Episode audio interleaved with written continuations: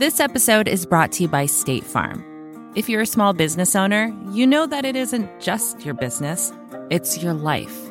And whatever your business might be, you want someone who understands. That's why you might want to check out State Farm Small Business Insurance. Why? Because State Farm agents are small business owners too, living and working in your community. That means they know what it takes to help you personalize your policies for your small business needs. Like a good neighbor, State Farm is there. Talk to your local agent today. Join Capital Group CEO Mike Gitlin for a new edition of the Capital Ideas Podcast.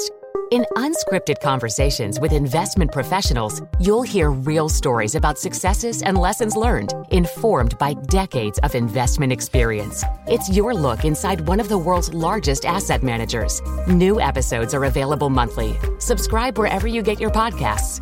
Invest 30 minutes in an episode today. Published by American Funds Distributors, Inc.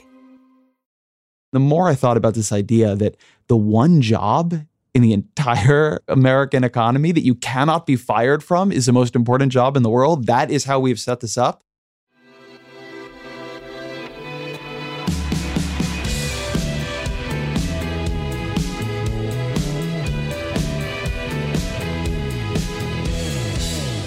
Welcome to the Ezra Klein Show.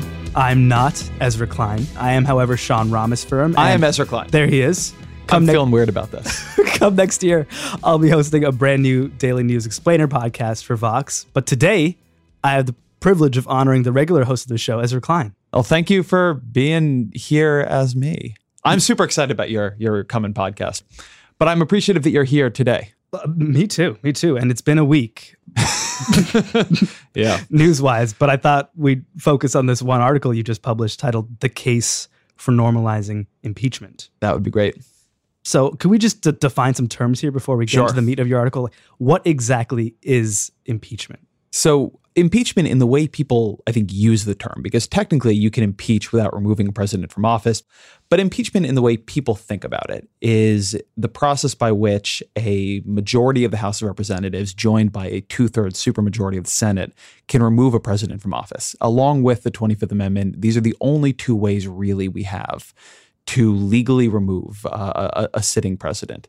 So when people see Trump do something outlandish and, and, they scream impeach, what they're what they're screaming is this guy should not be president. We we we need to do something that stops this now, not that waits until the next election.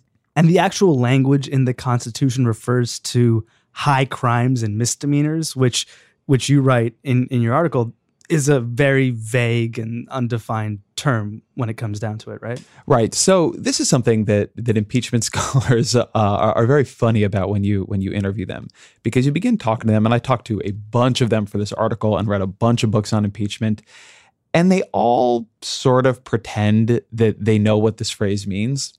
But then you'll you'll press them and you'll press them, and basically they all agree it does not only refer to criminality, not by any means. Mm-hmm. Um, and you have founding fathers on record in writing, um, in statements at the time, talking about things that are clearly not crimes, but they believed would be impeachable. So, for instance, Madison talks about a situation in which the president is firing executive branch officials capriciously, and says well, yeah, uh, we, we could impeach him if he did that, but that's clearly not a crime. Right. So high crimes and misdemeanors at that time has a has a non criminal meaning, but you get these definitions. Um, Cass Sunstein, who's a law professor at Harvard, recently wrote a book on this.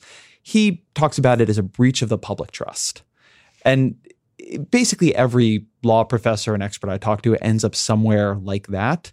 But the problem is who gets to define what a breach of the public trust is. And here again, you you impeachment becomes circular on itself. It's a political process. They did not put impeachment in the Supreme Court. It is not a criminal proceeding. So when you get to this question of who gets to define, the answer is us. We get to define. Um, we, as in the the body politic. Uh, and so, what a high crime and misdemeanor is, is is what we decided to be. That doesn't mean in its intent, right? If you're if you're thinking about this in constitutional intent, it means anything.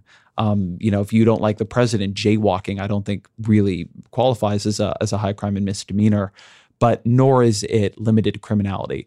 So it's tough. It's a it's an adaptable clause which doesn't have a clear meaning, which is why over time people have drifted towards trying to talk about criminality around it because criminality has a validator of being sort of pre-agreed upon as a high crime of some sort, at least Right. if it's enough criminality.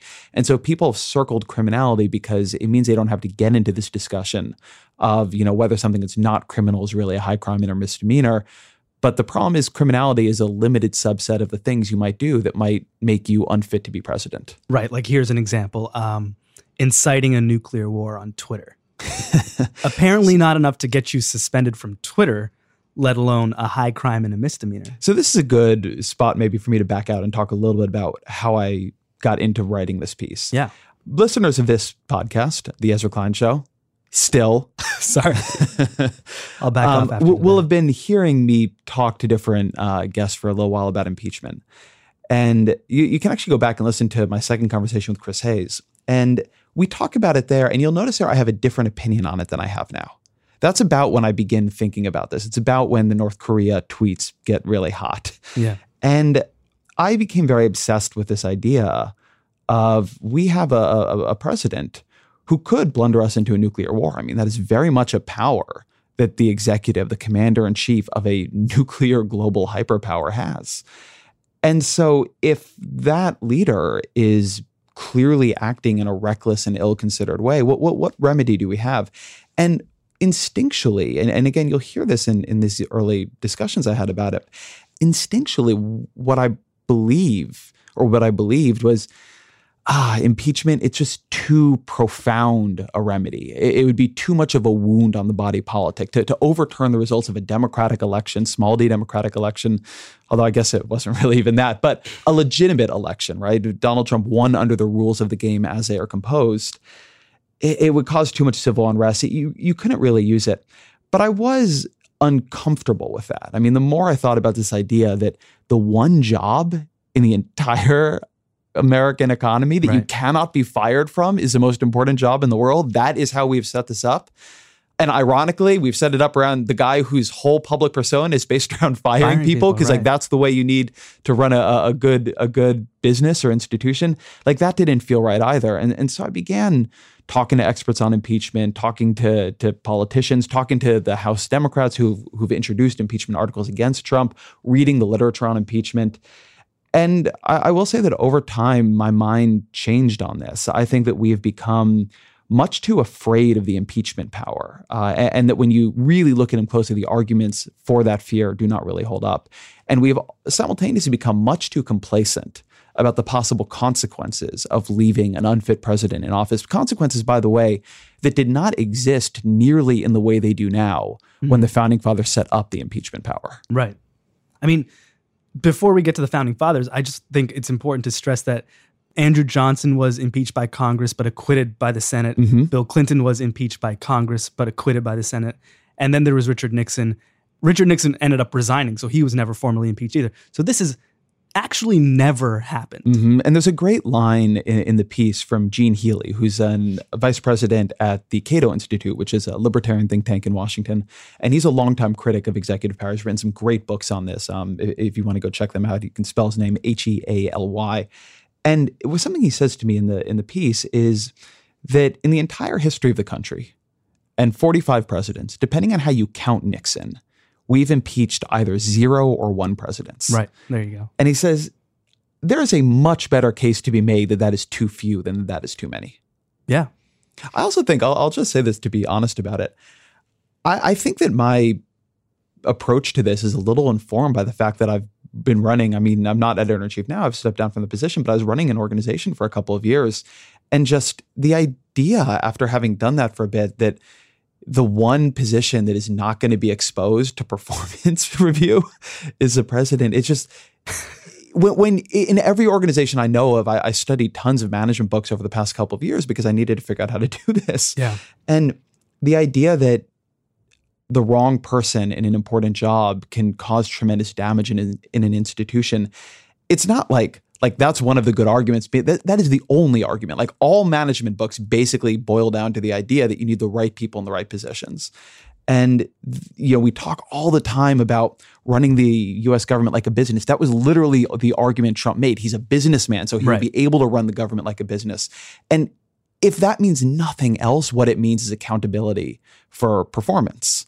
And so th- that was another piece of this. The more I tried to hold us to what we seem to say and think about how to run institutions, even how to run the US government, the more it just became absurd this idea that we have a way to remove a president, but we are so terrified of using it because culturally we have decided if we do use it, the consequences will be the civic consequences will be too much. I, I, I kept circling around this, and at the core of it, there was just something hollow. So, what was it that the founding fathers envisioned when they wrote this power into the Constitution? So, accountability for to the first measure. There is a pretty interesting series of debates about impeachment uh, if you go back into the Constitutional Convention, and at some point there is a version of the impeachment power proposed that enumerates what you can be impeached for and the ideas were bribery and treason. And someone, that's it. That's it. And someone comes back and says, "Well, that's ridiculous. Um, there's much more." And there's another version that has maladministration, which is much closer to, to the argument I'm making, by the way, about Trump. And that is also, to be fair, rejected. But it's very clear within the, the, the debate that happens at the at the convention that high crimes and misdemeanors is chosen as a middle ground between enumeration uh, of, of specific crimes or specific offenses, and something that is so broad that it would be viable even within the context of you know you just don't like the president's policies right? Right. maladministration i think can fairly be said to be i don't like the tax plan going through congress right now i think it's a bad tax plan but i don't think it is in, in any way impeachable um, and so And that would they- set a really ugly precedent, too. it, it's an interesting question, to be honest. There are other countries that run much more like that. I mean, parliamentary systems, you're not going to really have a, a situation for the most part where the leader of government is highly is in is from the opposite party of the parties that control the the, the parliament. Um, but even so, in those systems, you do have votes of no confidence. You do have snap elections that get called to to litigate in a in a, in a more near term way divisive issues that are that are dividing the government or dividing the country. And so uh, other countries do this. It, it isn't that nobody it isn't that you can't find an example of a developed and well run country where disagreement over the path of government is enough to imperil the government, is enough to create some question about, um, you know, should we go in that direction or this direction? But that is not the system we have here. We have built Right. more stability into it. I think that's fine. I'm not arguing to change that. So I that that I think is not something one should worry about. But there is this other middle ground that, that that I do think is very important, which is can we come up with a standard? Can we think of an approach in which we do not need to overly criminalize or overly medicalize presidential failure? Um, the, the Bill Clinton example is actually a good one here because I'm actually of the opinion that Clinton should have resigned over Lewinsky. Um, I've talked about that on, on the podcast before. Right. Matt Yglesias wrote a very good piece about this recently. But when the impeachment proceedings go forward, because impeachment is so is thought of so legalistically, that if you assume that what Republicans are really upset about was Clinton's actual behavior around Lewinsky, and you know, if you're going to be very generous, you know, other sexual allegations that are flying around him, they nevertheless try to impeach him based on a pretty trumped up charge of perjury. Right. Obstruction of justice, perjury. Yeah, exactly. And it's pretty clear when you go back and look at that that that doesn't fit. In fact, they're punished electorally for it. The country is have polls against impeachment. They do vote to move it up to the Senate, but it you know it, it never goes anywhere in the Senate. And so, in, in a pretty profound way, I think you see there that you don't want to do this for too little. But on the other hand, you don't want to have a situation where there is no level of unfitness, no level of poor uh, capacity that would merit impeachment, right? You have to be able to have some place where you can go. If the person you've put in the job, you've just made a terrible hiring mistake. They get made all the time. Again, that's part of you know my my thinking about this. Like of course we're going to make hiring mistakes. Every institution makes hiring mistakes. You need to be able to do something about them. You need some mechanism for them. And what i really look at trump as is a hiring mistake um, I think that there was a case. Uh, I can understand the case for electing him. And I know a lot of people who looked at him and said, "Guy's a businessman, run a multi-billion-dollar company. You know, he'll come in, he'll he'll act pragmatically, he'll you run things like a business." Uh, many Because we have so many historical examples of that working. Right, sure. Many Republicans believe that. I talk to Republicans in Congress about this fairly frequently, and many of them at this point, if you look at Bob Corker or Jeff Flake or in different ways, John McCain, are on record about this. They don't think he's fit to be president. They, they say that all the time. I mean, Corker said that he's treating the thing like a reality show, that he's put us on the path to World War III, that the White House has become an adult daycare center. Right. And he said the rest of the Senate agrees with him. If you look at polling, a majority of the American people think Donald Trump is not fit to be president. Uh, if you listen to his own staff, I mean, there's reporting about how his staff has formed what they call the Committee to Save America to stop him from doing dumb things, how Generals Kelly and, and Mattis made a decision, made a pact that one of them would always be in the US at all times to make sure Trump didn't do something stupid when they were both somehow on a trip at the same time. So you they can't even take a vacation because they're afraid of him. I mean, you listen to this stuff and it is wild and you watch what he is doing and what he is saying. I mean, we're talking at a time Donald Trump has begun denying that the Access Hollywood tape, where he is shown on tape and heard on tape, is him. And it's like unclear at some level. Is he lying to us? Is he lying to himself somehow? Which one of those would even be scarier? I mean, we, have heard this guy at this point say that he's he's really sad he can't direct the Justice Department to prosecute his political enemies. This is not okay behavior. Nobody thinks it's okay behavior.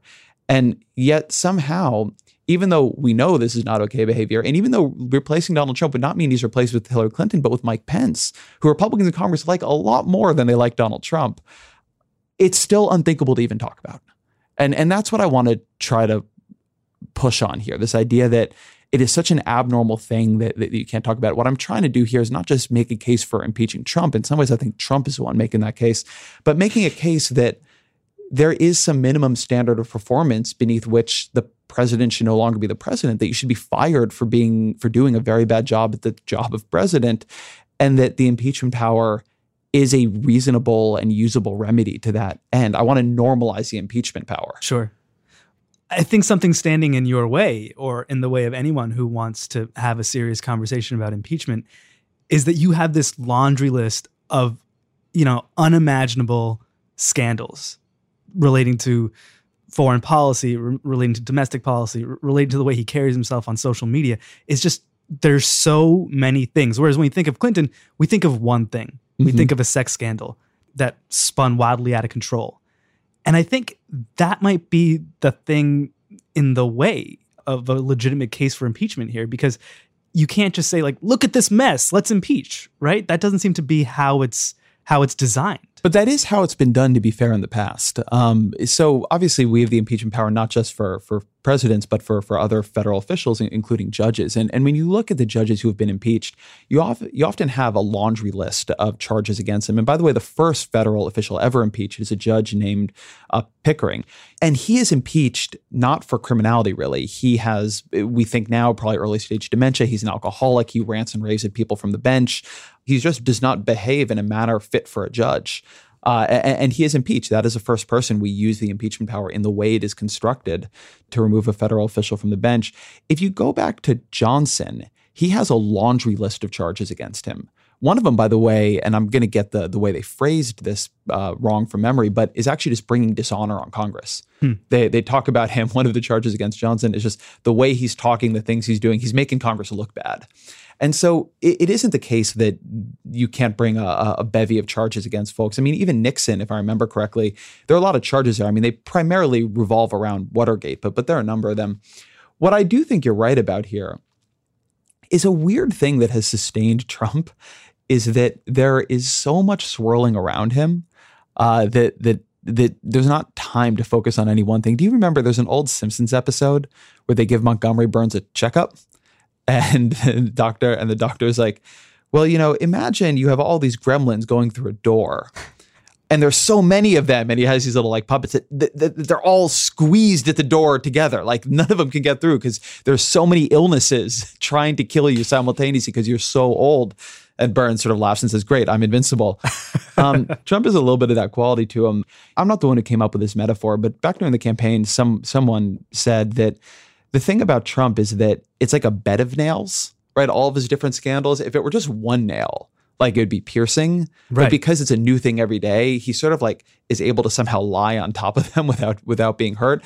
Whereas Clinton, uh, and there's this famous word cloud from Gallup of what people knew about the two candidates. Like Clinton, like the only word they heard was emails, right? She had the one nail. Right. And so I do think that Trump has been helped uh, by the fact that he keeps doing something else outrageous that we all move on from the last outrage pretty quickly. And so there's a, a general sense of things going badly. He's a very unpopular president, but there's not really the focus on one thing going badly that there otherwise would be. Now, obviously, the exception this is Mueller, the former FBI director who's running the special investigation into Trump we should talk about that. And I want to note that that's a serious threat to his presidency. But but one of my arguments in this piece, something I believe, is that if Mueller does not find evidence of criminal action uh, on Trump's behalf, that does not take away the argument that Trump should be removed from office. To me, the, the most persuasive reason Trump should not be president is that he's a very dangerous man to have president.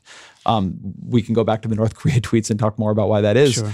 But this is what I mean by the overcriminalization of, of impeachment. There's so much pressure on the Mueller investigation, so much hope among Trump's critics that, and even some of his putative friends that will find something that would allow a switch to be made. That I think we should ask ourselves a question of like, it, is is using this sort of other route. It's fine if it works, but if it doesn't work, are we really saying that because we didn't also have criminality on Trump's part, the fact that he's a dangerously unfit president is just fine? Vacations can be tricky. You already know how to book flights and hotels, but now the only thing you're missing is, you know, the actual travel experience. Because is it really a vacation if you're just sitting around like you would at home? You need a tool to get the most out of your time away. That's where Viator steps in. You can book guided tours, activities, excursions, and more in one place to make your trip truly unforgettable. Viator has over 300,000 travel experiences to choose from. Everything from simple tours to extreme adventures and all the niche, interesting stuff in between. So you can plan something that everyone you're traveling with will enjoy. Real traveler reviews give the inside scoop from people who already been on the experiences you're considering, so you can plan with confidence. Free cancellation helps you plan for the unexpected, and 24 7 customer support means you can travel worry free. Download the Viator app now and use code Viator10 for 10% off your first booking in the app. Find travel experiences for you. Do more with Viator. This episode is brought to you by State Farm. You've heard it before. Like a good neighbor, State Farm is there. But it's more than just a tagline, because State Farm agents are small business owners themselves who live and work in your community. And if you're in the market for small business insurance, who better to work with than an agent who understands what it takes? State Farm agents can help you create a personalized insurance plan that fits your small business needs and budget. Talk to your local State Farm agent today about small business insurance. Like a good neighbor, State Farm is there. Do you think there's something he could do with that investigation, like like firing Robert Mueller, that would actually and raise the spear of impeachment. Yeah, further. I mean, uh, to be fair, congressional Republicans have said, including Lindsey Graham and others, that you know if he fires Robert Mueller, they they've not literally said we will impeach you, but there's been a kind of well, there will be consequences kind of thing. And I actually spoke. This is an interesting conversation I had with Representative Brad Sherman, who is a Democrat, a House Democrat, who has introduced impeachment articles into the Congress. And he said that Trump is operating currently under the threat of impeachment. He said, look, imagine there was no threat of impeachment Mueller would have been fired already. Mm. So he said one thing to realize is that impeachment is currently constraining Trump. He might not be as constrained as, as some people wish, but but the threat of impeachment is currently constraining Trump. And that got me thinking also a bit, well, maybe it would be good for presidents to be yet more constrained by the threat I mean, of impeachment than they currently so are. So what did he do, let's just say in the past mm, fortnight while uh, living under this threat of impeachment? He he once again threatened war with uh, North Korea. Uh, he he he's all of a sudden started saying that the Access Hollywood tape isn't him. Apparently, he's speaking to his aides about President Obama not being born in this country again. Uh, retweeting videos supposedly of, of Muslims inciting chaos in the streets. Like that's how he acts when he thinks that he could get impeached. That's a very scary thought. And this to me is uh, an important piece of all this that the argument for Trump's impeachment is really, really, really not a partisan argument. And, and here's how I think you know. I believe, and virtually every liberal I know believes, that Mike Pence would be a much more effective conservative president than Donald sure, Trump. Yeah. He would be much better at passing a tax plan, at repealing Obamacare. He'd be likelier to be reelected. He'd be a more effective public spokesperson for the Republican Party. He'd have a better relationship with congressional Republicans. He'd run a more capable White House. Um, Democrats would be in more trouble with Mike Pence. The, virtually all of them that I know believe this. uh, than, than than with Donald Trump. And Mike Pence is a conservative. He's more conservative than Trump on virtually anything that I can think of, particularly on social issues. Right. Trump, the the argument for him not being there anymore is around the things that you're saying. He is conspiratorial. I cannot honestly tell if he's a liar or unbelievably self deluded. Um, I, I, really don't know the answer to that. And, and it actually scares me because, in some ways, I think self deluded is scarier than liar. If Donald Trump has a very clear sense of reality, but he just says a lot of things that are very cynical, meant to distort it um, for others, that's actually better in my view than if Donald Trump believes he won the popular vote. If Donald Trump has somehow persuaded himself that it is not him talking, not only is it him talking, but he has already admitted it is him talking. I've talked to a lot of people who've briefed Donald Trump, and it's a harrowing experience. Um, talking they, to they, them or them talking to him? Well, all of it, frankly. Yeah. um, but but the thing that is always described is someone who does not have the attention span to sit through a thirty minute briefing on anything yes. really. That he is, you know, you begin talking to him, and within minutes he's just sort of free associating off somewhere else. There are all these reports about how when you need him to read a briefing book, you need to like sprinkle in praise of him. You need to. Uh, there's a period of time when foreign policy briefings were including a lot of talk about how big his electoral college win is. This is not an okay character for the president to have. It's not it's not safe. Um, it's not safe for the country. And and also I do think it's a bad precedent. I think we should have some precedent that we will hold the president to, I don't know, the, the same standard of behavior that we hold a grocery store cashier to. Right? right. Or I mean, I always said this. Uh, I've said or, this before. Or Rose McGowan on Twitter. I would be fired. suspended. I would be fired for acting the way Trump does correctly. Sure. I would have fired somebody for acting the way Trump does uh, correctly. This is not about Trump's ideology. It is not, and and and I really want to be careful and and, and clear when saying this. I disagree with where Republicans are going on healthcare. I disagree with what they're doing on taxes. None of that, in my view, is even remotely impeachable. That is that is an election. That is a disagreement. That is the way American politics works. We should have those. But we also need someone in the presidency, in the Oval Office, who we trust to take a late night call about a crisis in North Korea without reacting completely crazily. We need somebody who does not tweet that that I would never call Kim Jong Un, Lil Rocket Man, short and fat, even though obviously he's short and fat. That I will destroy North Korea. That my own administration should not be trying to negotiate because you know we'll just figure it out and and and bomb them. This is not stable. Um, we should have a fundamental level of, of mental stability in the president of the United States, and that should be an okay thing to enforce. We should be able to say that uh, as a country without it seeming like some kind of national crisis. And and yet, an interesting thing here is that with everything you've mentioned thus far in mind, the Democratic leadership isn't even really calling for impeachment. No, they're here. not at all. You've got Brad Sherman in Los Angeles who made a case after Trump fired James Comey. What else is happening? There's no movement on this. Why is that? This, again is why I am making an argument that is not just about Trump, but is about the way we think of impeachment and about the American political system.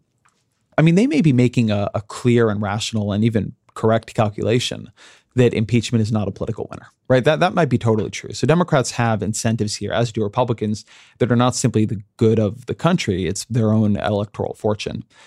But when I began talking to top Democrats and impeachment experts, what I found was that there's a cultural blockage here too. That people are not even comfortable thinking about this. It's too much. It's it's not what we do. I mean, Brad Sherman has a very very thoughtful line in, in, in the piece where he says, the legal theorist will tell you this is a political question. Well, I'm a politician. I'm here to tell you it's a legal question. Mm. And his point is that the American people will not accept impeachment that is not coming from criminality.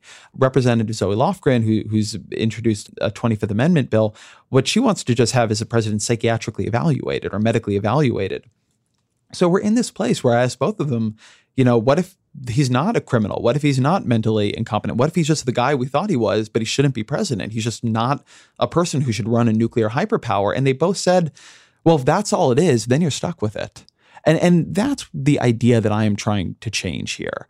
This is not just about Trump. We might muddle through the Trump presidency just fine. But it is incredibly optimistic to think that in the long history of this country, we will not see more presidents, other presidents who just should not be president. And the idea that we have set up a, a, conversation, set up the norms of a conversation where people are afraid, even after saying this guy's going to start World War III, to even suggest he should just be replaced with another person who will not do that, but believes otherwise the same set of things and comes from the same political party. Right. That to me suggests something has gone wrong here, that we've become too afraid of the impeachment power and too complacent about the, the consequences of leaving an unfit president in office. So this is, I, I, do think, an important point. Like this is not just about Donald Trump. This is about how do we view accountability for the president? How do we view impeachment in the American political system? And and the argument I'm making is that we have come to view it as, as too sacrosanct, as too dangerous, as this kind of breaking case of emergency, but we never break it. And one, I think this is an emergency, but two, I think that we need to be willing to say some things are emergencies and at least have a conversation about what those really are. You know, the, the thing you'll often hear from Democrats, but what I often heard from Democrats, is that if Trump were impeached, if even if they got power back and impeach him just for being a bad president, even if you put aside the question of would there be political backlash or what would happen, that it would make the impeachment power too usable in American life. That there's this fear that if you used it for something less than Watergate, that all of a sudden we'd be impeaching presidents left and right. Mm-hmm. And I think this is a really weird idea, actually. One, it's very hard to get a two thirds Senate majority for anything. Right. So the idea that that's going to be some simple thing done routinely is, is, is very unlikely. But two, there is just this weird idea that it would be some kind of unbelievably damaging, dangerous thing for presidents to live under the threat of if they are extremely bad at their job and turn the country overwhelmingly against them, right. for them to live under the threat of real time accountability. And I just have a lot of trouble coming up with why that would be. Um, it's not how we run other important jobs. Uh-huh. It's not what we believe about other things. But as is often the case in politics, we have a status quo around something and we begin to assume that it's a it's an important principle that it's a guiding light that it that is well founded but in this case i don't think there's really any evidence that it is well founded so let's just say in some bizarro alternate reality there was some kind of movement to impeach. Could there be even greater political turmoil as a result? So this i think is the best argument against it. And and it's very much why when i began thinking about this i was against impeachment I I think you could very much imagine, um, you know, an impeachment happening, and and as bitterly divided as we are now, it would be more so. And and and imagine it even in a more bizarre world, right? Imagine Republicans wake up tomorrow and do what should be done, which is Republicans look at this situation and join with Democrats and say, "This is ridiculous." Right. Like we're we're not we're not going to countenance this anymore. In a funny way, if Democrats impeach Trump, there's a sense of, well, you know, Democrats, Republicans, like if he lost enough power that they could do that, I, I almost think people could accept that. But Republicans, it'd almost be like an, an elite coup, um, which which people I think would have a lot of trouble absorbing. And I do think this is a very real concern. We have real political divisions, and you know I've heard serious political scientists worry about things like civil unrest or or sort of modern forms of even civil wars in America.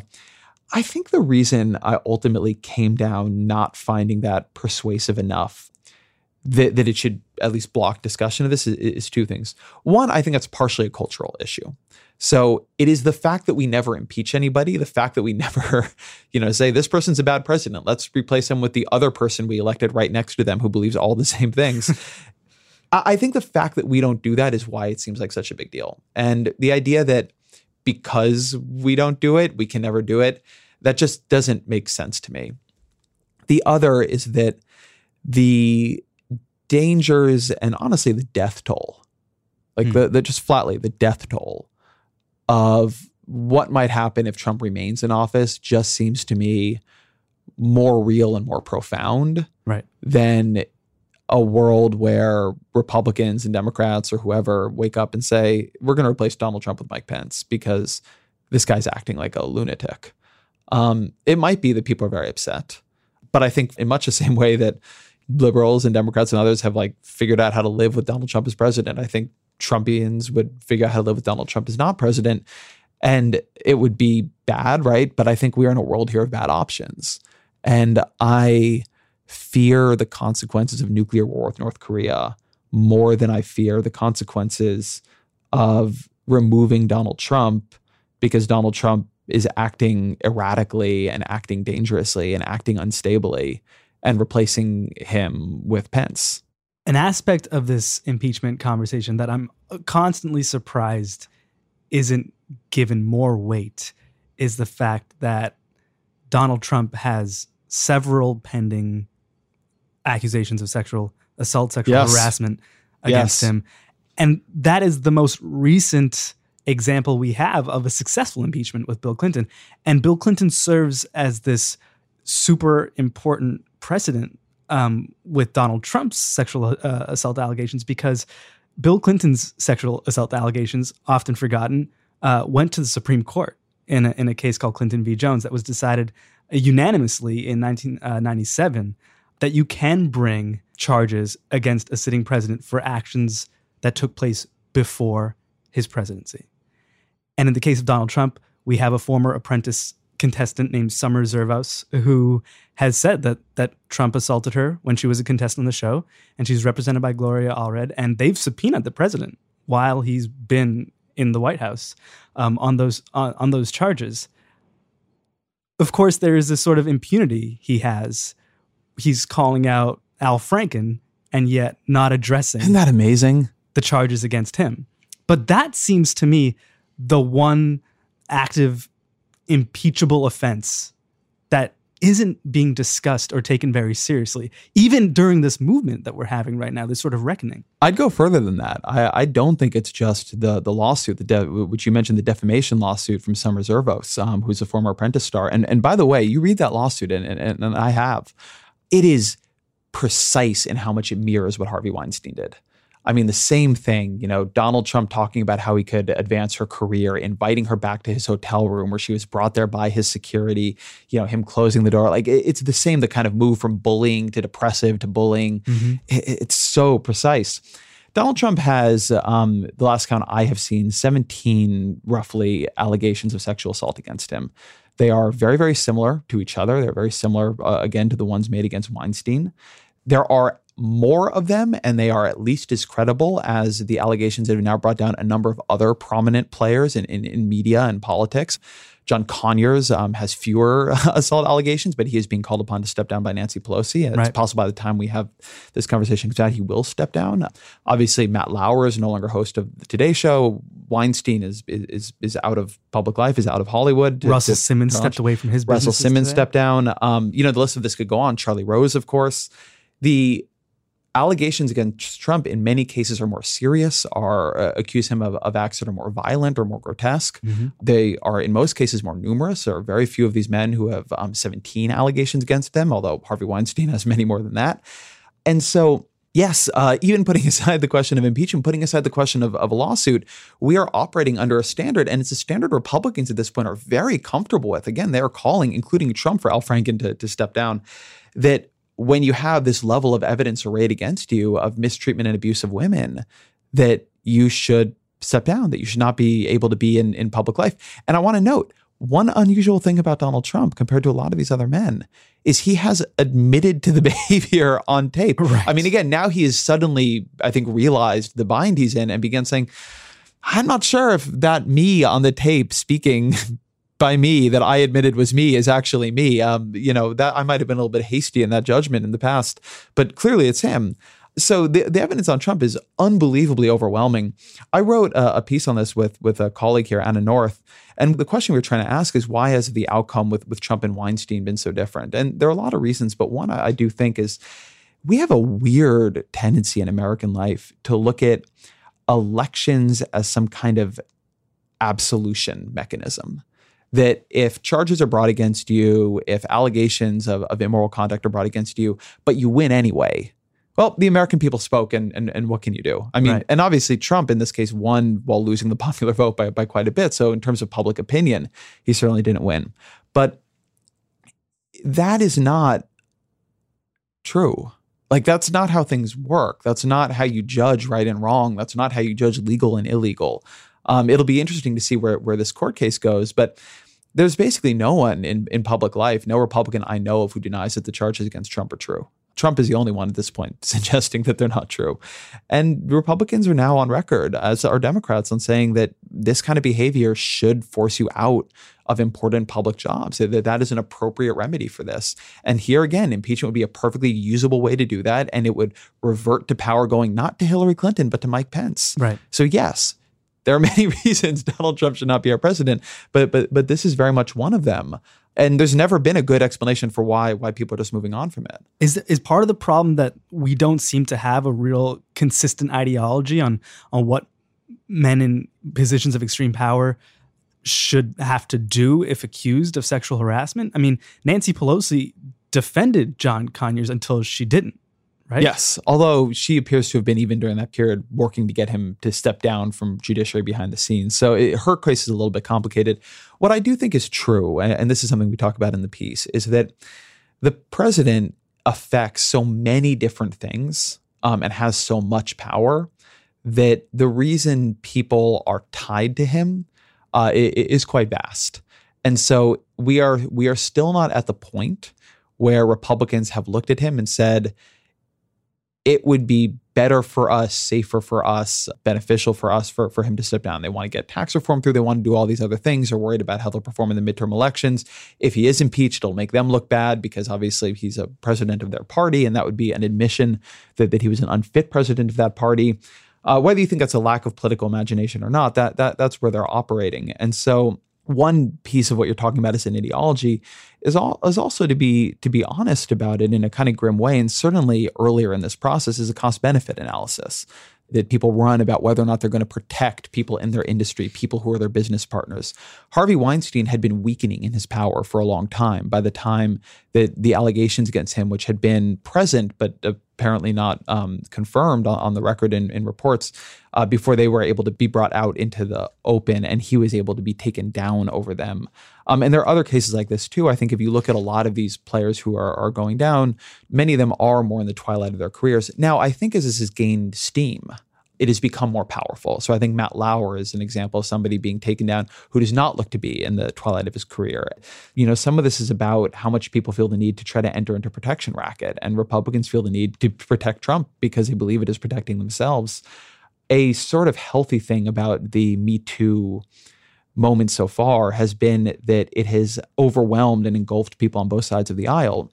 But around Trump, because Trump is himself so polarizing, because there's so much going on there in other policy areas, it just becomes a, you know, red versus blue kind of situation.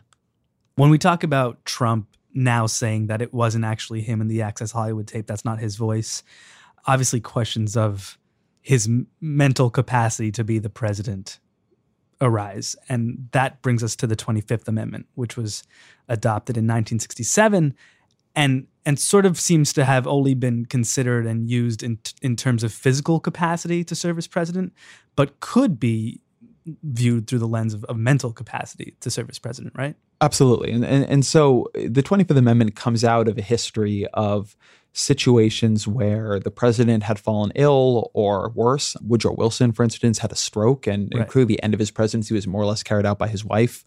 Dwight Eisenhower went under, you know, some pretty some pretty significant surgeries, going all the way up, of course, to, to John F. Kennedy and the assassination. And we realized that, particularly in a situation where the president was going to be incapacitated for an extended period of time, say a coma, how do you sort of smoothly transition power in that period? And, and the 25th Amendment allows for the vice president and a majority of the cabinet to vote um, and basically transition power. Now, the president, by the way, can contest the 25th Amendment. And in that case, you need a two thirds majority across the Congress. And so that is a hard thing to execute against a president's will, but but it is there as an option, and, and it clearly does have a have a background around health. I have a couple issues with the 25th Amendment in this context. Mm-hmm. I have heard a lot of talk about whether or not Donald Trump is suffering from dementia um, or some other kind of mental deterioration, you'll see people running sort of analyses of his linguistic patterns and saying, well, he's spoken much more fully formed sentences 10 years ago than he does now. And, you know, I had Evan Osnos on this show, and, and, and Evan said that he thought there was something there, and, and he looked into it. He wrote a great piece for the New Yorker on the 25th Amendment. I think the, the disagreement I have here is that there is no behavioral pattern that I see Trump exhibiting that was not also clear during the election. Right. That I think the American people did look at his behavior, the way he spoke, the kind of erratic jumping from topic to topic, the conspiratorial dimension of him, the, the very flagrant lying. I mean, I think here about him repeatedly suggesting that Ted Cruz's father was involved in the assassination of John F. Kennedy because there was a picture where a guy who looked kind of like Ted Cruz's dad, maybe was standing next to Lee Harvey Oswald. I, it was such a crazy f- situation. I, I, mean, it's honestly one of the craziest things I've ever heard somebody say in American politics. Uh, but Trump said it, and not only said it, said it repeatedly. The right. day after he won, uh, accepted the Republican nomination at the convention, he literally gave a press conference the next day where he brought this back up for no reason at all, just to pound on Ted Cruz. So I do not think that there is a reason to believe that Donald Trump is exhibiting mental patterns substantially different from what he was exhibiting during the campaign, such that one should say, well, you know, he's now mentally unfit. So I, I do want to say though, so Ross Douthat from from the New York Times, he had made an argument for using the Twenty Fifth Amendment some time ago, uh, and and I talked to him for this piece, and he does make I think an interesting argument here. I think it applies basically equally to impeachment and the Twenty Fifth Amendment, but Ross's argument is that the reason the founding fathers and then subsequently other generations of Americans, like with the 25th Amendment, set up these mechanisms was they had a certain amount of mistrust that elections, particularly popular elections, which mm-hmm. in this case we didn't even have that exactly, but but that elections would always produce the right candidates. They were very certain that you could get demagogues and knaves and people of, of, ill character who could win an election. They had a real mistrust of the popular will. And so they created these mechanisms by which political elites could overturn the popular will, could step in to safeguard the republic. The Electoral College is a mechanism like that. Um, impeachment is a mechanism like that. Much later, you can argue the 25th Amendment, whatever it was intended for, is a mechanism like that. And what Ross would say and did say is that the fact that there might be backlash is not relevant. That that's the point of being an elite, that, that, that they're there as a safeguard. You have to do that when there is going to be backlash. So the point of being an elite is not that you give blind quotes to Politico, it's that when the country needs you, you step the fuck up. And I, I think there's a lot to be said for that. Um, I think that we have gotten into a weird situation where we are you know, it's funny, we simultaneously have this incredible cultural emphasis on small d democracy, but also our presidential elections are in no way democratic. Since 2000, fully 40% of our presidential elections have been won by the loser of the popular vote. Right. And we also do not trust elites to in any way step in, right? The idea that at the end of the election, the electoral college would jump in and say, actually, no, um, is unthinkable. Right. I, it's unthinkable to me too. And so here we have an electoral system that is not actually for president, that is not being run based on the popular will, at least not routinely, that is also not checked by political elites. So, I mean, that's whatever that is, it is not what the founders set up. That was not their theory of the case.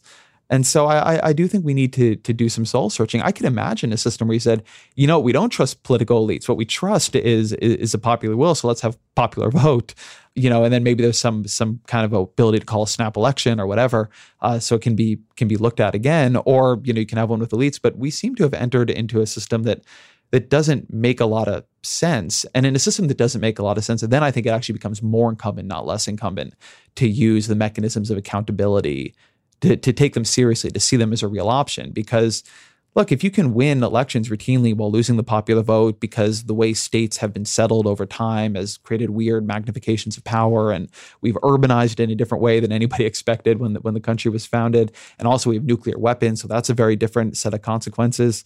Well, when, when you got all that, at some point you got to say, okay, like let's think about this and what opportunities do we have to right the ship if things really go wrong?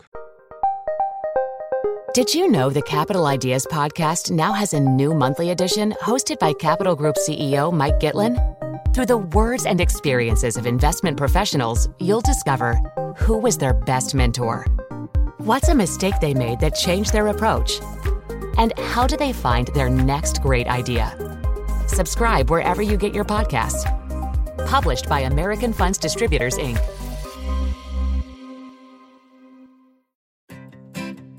Support for this show comes from Slack.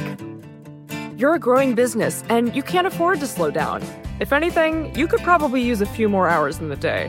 That's why the most successful growing businesses are working together in Slack. Slack is where work happens, with all your people, data, and information in one AI powered place. Start a call instantly in huddles and ditch cumbersome calendar invites. Or build an automation with Workflow Builder to take routine tasks off your plate. No coding required. Grow your business in Slack. Visit slack.com to get started.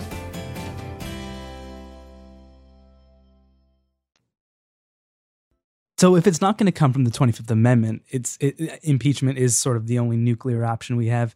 Do you think it would take a, a real downturn in the American economy before people started even thinking about it seriously? I do not think impeachment is a likely thing. Right. It feels like it, to so many people, it's just beyond the pale. Right. And I wonder, considering that, if if all these conversations we have in the New Yorker, at Vox, in the New York Times about impeachment, just to you know the people outside of those who consume that media sounds like a bunch of liberals like in a corner being like we we don't like how the election turned out. I'm sure out. it does. I've definitely gotten a bunch of um I, I got an email today from somebody saying, "Oh, keep crying your liberal tears. It Right. tastes so good." Mean, only 30% of the country or so approves of the job this president's doing, and yet impeachment still feels like this impossible option. Why is so I have a couple thoughts on this. One is that a, a constraint I put on myself when I began writing this piece was I was not going to write a piece. I, I just I swore this to myself about whether impeachment would happen. Uh-huh. I'm not. That is not the question I'm trying to answer. I I think a real mistake in political journalism is being always constrained by what seems possible in Congress in the next six months. I think it's a mistake when we're thinking about policy, a mistake when we're thinking about politics. I think, by the way, it led to a lot of people underestimating the possibility of Trump, including me, getting elected in the first place. None of us are that good at prognosticating, um, you know, coming political reality. But also, there are often things that are true that are just not that pragmatic at the moment. I agree with you. Uh, talking about impeachment, in part because talking about impeachment is so unusual in American life, it sounds ridiculous to people who are, are coming to a cold if they don't already believe it. And that's not a reason not to do it. I mean, I think a lot about how this era will be looked back on. Mm. And I imagine historians looking back, if the worst happens and Donald Trump does blunder us into a nuclear war with North Korea and 2 million people are dead in the aftermath of it. And I do think about historians looking back and looking at his little rocket man tweets and the insane way he uh, ran his administration and his clear erraticism and what everybody was saying about him and and and saying and asking, what the hell was wrong with you? Right. how did you let this go on? I mean, read what he was writing every day, what you were saying about him, what Republicans were saying about him. Read the Flake speech, read what Corker said. How did you let this go on until there was this disaster? And I, I ask myself, I really like, what are we going to say? What is our defense of ourselves going to be? And I don't, at least in my writing, I do not want it to be the case that, you know, it was like, well, I knew this was all really bad, but I thought that people outside the Beltway would think it was weird if I talked about impeachment, even though this guy was clearly unfit to be president. I don't think the work of the journalist is just to write about what is possible right now or what is likely or what is like a politically good idea. I think sometimes, I think a lot of the time your work is to describe reality correctly. And I think the correct description of reality is that this is a crazy thing that is happening. I think it is a thing that is so wild that when we step out of it, when we are finally out of it, we will not believe it. I think that when the histories of this period are written, they will not read plausible. Mm. Um, the, the Donald Trump saying that it's not him on the tape, where it's clearly him. Just the, the the the tweets, the way he talks, the things that he says, the things that his own staff says about him. Daniel Drezner, who, who's a political scientist who writes for the Washington Post, has this long, long, long running tweet thread where he says, I'll take Trump more seriously when his own staff stops talking about him like he's a preschooler with these constant quotes from his own staff. This is not okay. We are the most powerful country the world has ever known. What we do, it resonates and reverberates through generations in ways that we can't even predict right now. I mean, one thing, just separate from everything else, is that Donald Trump has created this tremendous opportunity and opening for China to take over global leadership from us Right. economic leadership, political leadership, in some cases, moral leadership. Um, that will matter. I don't yet know how it will will matter. I don't yet know how it will matter, but that will matter. Um, the wars we start, the nuclear weapons we do or don't launch, what we end up, what ends up happening with North Korea, but also with Iran, where we've are intervening in what appears to be a new Cold War in the Middle East um, in a very, very clumsy way. The damage we can cause is mind-boggling. And we have become so blase about it. Um, something that I, I don't think I, I have it in the final draft, but some language I had in an earlier draft is that this isn't just about holding the president accountable for the power he wields. It is holding ourselves accountable for the power we wield. That if we're if you're an American, I'm an American, you are part of this. We are part of this. It is us. It is done in our names. And I don't think we take that power seriously. Um, and and what it entails of us and what it asks of us. We are watching something that is just so evidently off the rails. And our apparent just powerlessness in its face is really embarrassing. And, and I feel this way very particularly because one criticism I'm going to get from this is going to be a, a, a, who's we Kimosabe sort of response. Because a lot of people listening is like yeah like impeach the guy. I'm not a, I'm not a Trump fan. Do a lot of people call you Kimosabe all the time. They, they love calling me Kimosabe um, but I do get a lot of this I'll, I'll, sometimes use we speaking about America and they'll yeah. say what we and so one I do want to say I believe we are America we are a body politic doesn't mean you agree with what is happening but it is happening in your name in my name but also there is a really profound cowardice and betrayal of what the country needs on behalf of Republicans in Congress right now. I mean, that is just, in my view, true. And I don't think that we should make that easier or make it less noticeable by buying into it. The fact that Republicans have decided there is no too low, that there is no like you need to be this decent and fit and competent and reasonable to ride the presidency, that should not be a reason that we all then say, well, I guess we can't even talk about what is clearly happening here. Right? That is a way in right. which the discourse is set by a party that is at this point acting in an unbelievably craven and cowardly fashion. I do there is no one, no one who believes for one fucking second that if this were a democratic president, that every Republican in the country, every Republican in Congress would not be like calling for their head. Right. No one believes that including Republicans in Congress. So the fact that impeachment is now protected because we have these partisan protection rackets, which, by the way, the founding fathers did not expect. They did not expect we would have parties at all. Um, and so the fact that presidents would be protected from impeachment by a built-in coalition of their party that was not anticipated. So it's another way in which a system we actually have is different from what was set up. But the fact that that is what is happening, if it is also allowed to pervert our discourse, if it is also allowed to just rule us out and make it absurd to say what is clearly true, what even again Republicans believe is true, because I've I've talked to them about this in mm-hmm. private. They are more searing than most liberals I know. That's disappointing. It's not okay. Well, does it surprise you that I mean, here we are in the nation's capital, and if we were just to roll down Connecticut to Pennsylvania, there aren't mobs in the street also echoing that sentiment that this is not okay. I think that this is a place where I'm a little softer, actually, and, and maybe I'm wrong on it. I think it is a lot to ask of people to uphold that level of life interrupting activism over very long periods. And sometimes, obviously, it needs to happen, maybe it should happen, but a, a functioning political system should not be asking that of people. Now, we are not a hmm. functioning political system, so fair enough.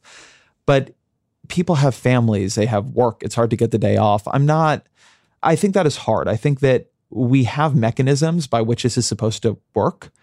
And to the extent it is not working, um, those mechanisms should be looked at first before we begin blaming the citizenry. But yes, I mean, I think that something we are learning is that a profound weakness of our political system and a profound vulnerability is our tendency to just get used to things. Mm-hmm. And that's not just true here. Um, it's true everywhere. Uh, it, it is the way terrible regimes remain in power. I, I, think Americans often have this question where they, they look to a foreign land and they see a military coup take place. And then, you know, you have some general running the country, running it badly, running it repressively. And they're like, well, why doesn't everybody just rise up? Surely we would rise up. And the answer is people want to go about and live their lives. Right. There is normalcy even in tyranny. I have a friend who, who comes from a country who has more of that kind of governmental system. And we were talking right after the election. He's like, "Oh yeah, now, now you know how we all feel." And and he, sure. I, I, remember saying like, all these Americans are upset, but but it, it's fine. Like you just go on about your life. Like it's fine. This is what everybody else in the world is doing all the time. And I I think that one thing we have seen here very much is there are many strains of American exceptionalism implicitly. And I think one strain that has been very present is this idea of, of America having kind of political exceptionalism that we are a more idealistic country, that we demand a higher standard of behavior from our from our leaders, that, that we wouldn't tolerate what other countries tolerate. And I think what we are seeing here is no, at least at this point, we are not that exceptional. We will tolerate terrible things from our leaders. I mean, one thing I, I have written before, and I believe there are ways in which we got lucky with Trump. It is not hard for me to imagine a president who has Trump's extremism around illiberal, strongman, authoritarian tendencies, Trump's extremism around race and culture war, but is able to, in a calculating way, execute that through policy, execute that through bureaucratic management, hide what he's doing in his public rhetoric. I mean, we see this construct in, a cogent sentence. Exactly. Maybe. We see this yeah. in Turkey. We see this in Hungary. We right. we see it around the world. And I look at Trump, and one thing that I am thankful for is his distractibility, his brazenness, his indiscipline, his incompetence, the fact that he can't seem to hold decent relationships with Congress, the fact that he's alienated the intelligence agencies. I mean, you can imagine someone who really put a lot of effort to having a great relationship with the FBI and the CIA, right? Right? Who who worked really hard to be really good friends with Mitch McConnell and Paul Ryan. Donald Trump has not tried to do that. It is amazing, given how hard he has tried to alienate everybody he can think of, that he's still in office. But even so there's a lot of vulnerability here. We will accept a lot. Um, and, and I think that is something that should scare us. Uh, the rustiest silver lining I've ever heard. Is I, am not calling it a silver lining. I know, I know, I know. I do get that question. It's a question I hear a lot where people say, well, you know, isn't this better than you thought? And, and it is. Um, it's better than I feared sometimes. Uh, but it's better not, in terms of when if you go functional. back to if you go back to like the fears people had right at the beginning we've seen i think less erosion of democratic institutions less you know trump effectively going after his enemies with using the the, the means of the state to persecute them. I think there's some of that a, a bit but it's not it's not what people feared. But i don't think it's because with the exception maybe of the courts and the media American political institutions have responded with more capability and more strength than we expected. I think actually the American electorate and the American Congress, which are our two strongest checks, have responded quite poorly. It's because Trump himself is very incompetent. And you can't trust that everybody who will right. want to, to, to be an authoritarian will be an incompetent one. the, the the biggest instance of a sort of cohesive movement that I think we've seen since his inauguration was perhaps ironically the day after his inauguration mm-hmm. when we had the women's march in in Washington D.C. but also across the country and to not leave this conversation on a bleak uh, despairing note I thought I would play this clip it felt like if anything that was a moment where people said like this is unacceptable and it turns out that movement now seems to be morphing into one more focused on impeachment so so this was a an ad that they posted, the founders of the uh, Women's March. This holiday season, a new wish tops letters to Santa across the land impeachment. And just in time, March On's Fight Back PAC offers the gift of impeachment, where your donation gets you an impeached Christmas sweater or a card hand delivered to Donald Trump by our caroling chorus for impeachment. This year, instead of fruitcakes and poinsettias, let's flip Congress for the gift of impeachment. March On's Fight Back PAC is responsible for the content of this advertising. the Fight Back PAC. I don't know if that's going to work, but Uh, people are trying. That's something. Yeah, I don't know if it'll work either. And and I look, there there is definitely sentiment for this in in in the country. I'm not saying it's majority sentiment or anything close, but right. but there's sentiment. I will say that one thing that is not in the piece that is a, a real I don't know if I want to say alternative, but but midway step that is important is Congress can do a lot to hamstring the president. Not everything, but a lot. Congress could make sure funds cannot be appropriated for certain kinds of first strikes. Congress can make clear that, you know, launching a first strike of a certain kind would be considered illegal. And that would also give the military more capability to, to say no to doing certain kinds of things. Congress could make sure that the tax returns are seen. It could crack down on corruption. There's all kinds of things Congress could do. Republicans in Congress are not doing that. It doesn't mm. mean it's impossible. And so I think that there is, if Democrats won in 2018, I think you would see a lot more accountability, a lot more oversight, and a lot more efforts to to force um, constraint. Right? Congress is very powerful; it can constrain the president very powerfully, even short of impeachment. But you need a willing Congress to do that first. it, it is a hard thing about writing in this era where there can be a tendency to just excuse Republicans eh, to to sort of decide, well, they're Republicans, Donald Trump is a Republican, you can't ask anything of them because they're not going to do it. And I, I, think that's a tendency to be resisted. I think we should continue to demand that our political leaders act like political leaders. But you know, when you hear when when you hear an ad like that, I, I do think it is true that even short of impeachment, if Congress flips, Donald Trump will have a lot less room in which to act. Not no room, right? And the right. president has a lot of power in foreign affairs and and so on, but but a lot less room. I, I do think Sherman is right that the threat of impeachment is a real thing, and then the threat of impeachment becomes a lot more real. Congress is Democratic, and you know, and so then you might see an even more constrained Trump. So so there are there are halfway measures here, but whatever happens in this era with Donald Trump, I think we have seen something that is obvious, um, which is that we can make mistakes in terms of who we make president. And I think we've also seen that we don't really have a language. We are not sure about what we do with that kind of mistake. And and and here I would say there's one role in public life Donald Trump has been really good at playing, and that is a guy who believes that in order for institutions to be great, you need to fire poor performers. And that is a lesson we should take from Donald Trump. Um, if, if, Donald Trump has taught us anything, it is some people just should be fired. So, for those who want more impeachment, Ezra, are there some some books you can point to? Maybe three, let's say. There are. So, a couple good books on this. Books that I thought about while while doing this. One is Charles Black Jr. wrote mm-hmm. a book on impeachment. I think it's just called Impeachment um, in 1978. So one good thing about that book, in addition to it being short, which is just a wonderful quality for for a book like this, yeah, it's not in this moment, right? It is related to the Nixon moment. Mm-hmm. And so it's very clear. It's considered a classic in this genre, but it, it, it is useful because it is outside of this sort of argument set. Okay. And I found that helpful. I, I, found it useful. There's a sort of more modern version of that book. I don't want to, they're not the same because they don't actually have the same um, conclusions. But Cass Sunstein, a, a, Harvard law professor who was a regulatory czar for Obama, has written a book called Impeachment, a Citizen's Guide, which also takes a much more historical perspective, really doesn't talk much about Trump, and is a really, really interesting book. Uh, I, I like that one a lot.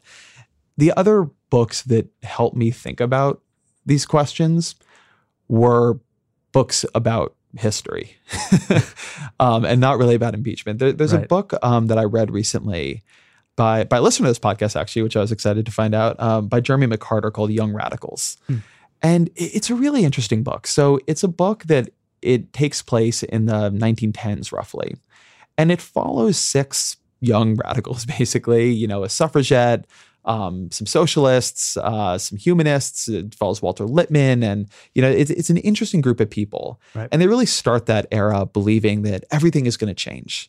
Right, that, that, that we're on the cusp of so much more equality and uh, like a almost like a one world government with a pact against war, and everything just very quickly begins to get worse. And not just worse but unimaginably worse right? We go into world war one and and it happens you know beyond the book's ambit but but we're going to go into world war two as well. The spanish flu happens. And so it, it's a book about the fact that things really can go profoundly wrong. Um, that they can go much more wrong than anything we are living through right now. They can go right. wrong with death tolls that are unbelievably unimaginable. And so, one thing I think is important there is just remembering that we should have at least some level of tragic imagination. We should believe that the mistakes of leaders can lead to millions of deaths because they can, because they have. It's not that long ago. So, that's one piece of Young Radicals. But the other thing that I think is interesting is that one thing that's just context for that book is that it reads really as a tragedy to me. You have these, you know, very idealistic folks, and they just collide head on into their dreams for many of them anyway just being destroyed right? The the communists in that book will go on to you know watch what the soviet union actually becomes right. or many of them will. The uh, liberals in that book who believe that we'd be seeing an end to war uh, you know we're excited about what woodrow wilson was doing there are about to see world war one and then world war two and after that the vietnam war. And yet even amidst all of this death and disaster and, and terror a lot over the 20th century does get better for the world, for America. Um, that's to take nothing away from the lives lost from the horrors that we we did see from the the dropping of the nuclear weapons. But it is very hard to know if you're living in an era of progress or an era of regression or both, possibly. But I think having a little bit more of that imagination is useful right now. We are living through something extraordinary. And so, you know, we should both consider that things can be better than they seem, even when they're quite dark. but also things can be worse than they seem Mm-hmm. and act accordingly. Can I recommend a book too? Just Yeah. one? Okay, so for those of you who want to know more about Clinton v. Jones, which I think is a super important precedent that isn't being spoken enough about, uh, there's this great compendium of you know seminal constitutional law cases that made it up to the Supreme Court called Constitutional Law Stories, and in it, the chapter on Clinton v. Jones is just essential, and it was written by a professor of constitutional law named uh, Michael Gerhardt out of Chapel Hill, and it's this incredible story where Scalia in oral arguments is saying like this idea that you can't bring civil charges against a sitting president is ludicrous. What if he can just take a moment from from playing golf to deal with civil charges? I mean, I think we'll be better off. And the Supreme Court unanimously decided that like of course like these civil charges against President Clinton wouldn't in any way derail his presidency. Of course, these char- this case can go forth. And then, of course, they ended up being wrong about that. so, anyway, it's a great summary of the case and also fascinating to think about in terms of our current political ecosystem. That's great. I'm going to read that. Great. Well, look, Sean, thank you so much for being on the show. Ezra, Uh, thanks this for was awesome. having me on your show. it, it, it was a real pleasure. Um, and as always, thank you to Jillian Weinberger, our producer. Uh, the Ezra Klein Show is on the Vox Media Podcast Network, and we'll be back with the normal arrangement of interviewer and interviewee uh, next week. Support for this show comes from Fundrise. Buy low, sell high. It's easy to say, hard to do. For example, high interest rates are crushing the real estate market right now. Demand is dropping and prices are falling, even for many of the best assets. It's no wonder the Fundrise flagship fund plans to go on a buying spree, expanding its billion dollar real estate portfolio over the next few months. You can add the Fundrise flagship fund to your portfolio in just minutes and with as little as $10 by visiting fundrise.com/vox. Carefully consider the investment objectives, risks, charges and expenses of the Fundrise flagship fund before investing. This and other information can be found in the fund's prospectus at fundrise.com/flagship. This is a paid advertisement. More to dos, less time, and an infinite number of tools to keep track of. Sometimes doing business has never felt harder, but you don't need a miracle to hit your goals. You can just use HubSpot because their all in one customer platform can make growing your business infinitely easier. Imagine this high quality leads, fast closing deals, wildly happy customers, and more benchmark breaking quarters. It's not a miracle, it's HubSpot. Visit HubSpot.com to get started today.